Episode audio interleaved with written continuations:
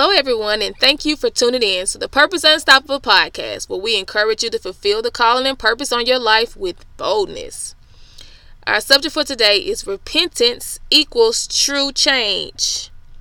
Father God, we thank you for this day, Lord. We ask that you meet us where we are, Lord God.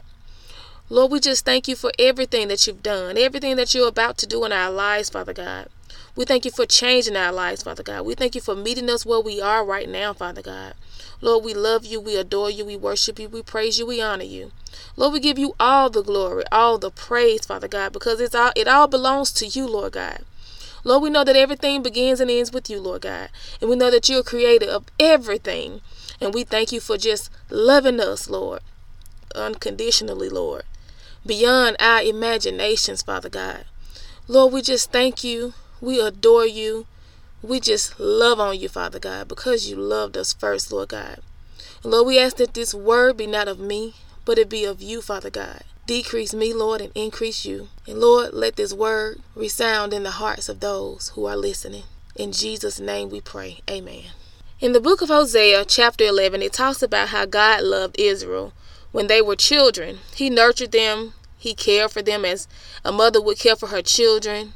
God said in this chapter, Him Himself taught Israel how to walk, leading them by the hand and by the arms to guide them so that they wouldn't stray away and to keep them from stumbling. God showed them what was right, and He even gave them the law to follow, which was the Ten Commandments. But Israel was ungrateful, and they backslid from God. They were worshiping other gods with sacrifices and burning of incense to idols. They were doing what they wanted to do, disregarding what was right and what they've been taught, knowing that it was wrong, mimicking what they saw others doing. And it was wrong. It was just the wrong thing to do. You know, sometimes we can get so accustomed to doing things that others have taught us, and we don't even think anything is wrong with it because we've done it for so long. I mean, for example, superstition was something I believe before God changed and transformed my life. I believe that if I put my purse on the floor, I wasn't going to have any money. If I opened my umbrella in my house, I would have bad luck. Or if I picked up a penny, which was heads up, that I was going to have good luck. The devil is a liar, y'all. I mean, we can go on and on talking about superstition. I didn't know that this was witchcraft during that time, but that's exactly what that is. And I had to repent for that, y'all. If we believe in God, then we must believe Him in everything and for everything. God has no gray areas. Either we're for God or we're not. But while the children of Israel were in the world doing all they were doing, God said, "They call me the Most High, but they don't truly honor me." But since they refused to return to God, God said He was sending judgment. He said, "I'm sending them back to Egypt," which represented bondage, "and I'm forcing them to serve Assyria," which was much worse than just being in Egypt. God said, for His people are determined to desert Him. But then a few scriptures down, God says His heart is torn within Him and His compassion overflows for His children. I believe God is expressing how merciful He is towards us. God being merciful basically means that when we deserve punishment, He doesn't punish us and in fact blesses us instead. So He doesn't want us to be harmed or destroyed or to even go through unnecessary hardship. He wants His children to fully be all about Him, doing the right things, living the right way, and putting nothing before Him. He wants His children to repent and turn from their wicked ways and come back to Him. The word repent means to change your mind. It means you don't do it anymore. You changed your mind. You've turned away from that. See, I was believing in superstition and I don't believe in that anymore. I repented, right? And you know what, y'all? I'm waiting on somebody to tell me I'm not going to get any money because I have my purse on the floor, because that will give me a great opportunity to minister to them. So you may have backslid or know someone that needs to hear this message from the Lord. They've been doing things that God isn't pleased with, and God is saying repent. But true repentance will result in a change of your actions. Let me share my story with you.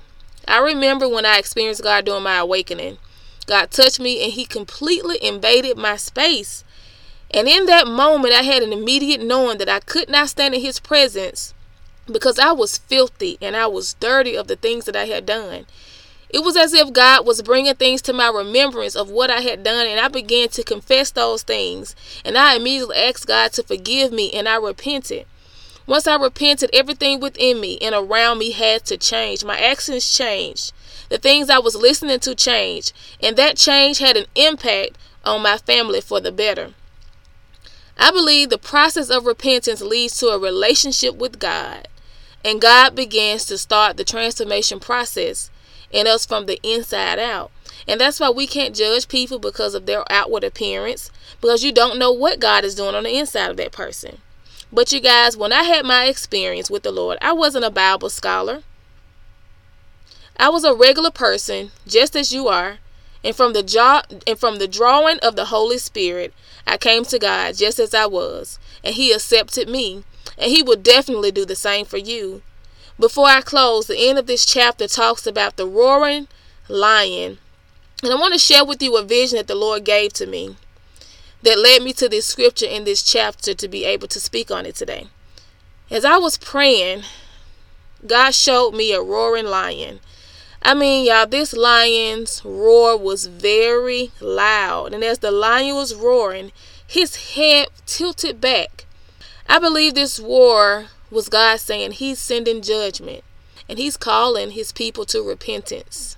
I'm telling you, God is doing something, and He's turning things around. So we have to hearken to His voice. I want to leave you with this scripture, Acts 3:19. Repent ye therefore, and be converted, that your sins may be blotted out, when the times of refreshing shall come from the presence of the Lord. Amen. Look, y'all, I'm excited for you, and I'm excited about what God is doing in your life. We have 4 more weeks left in this year. So let's finish strong with the Lord and chase after Him like never before. I'm praying for you. I'm praying for you. If no one told you today, I'm telling you, I love you, and Jesus loves you more. Go out and inspire the world around you to be purpose unstoppable.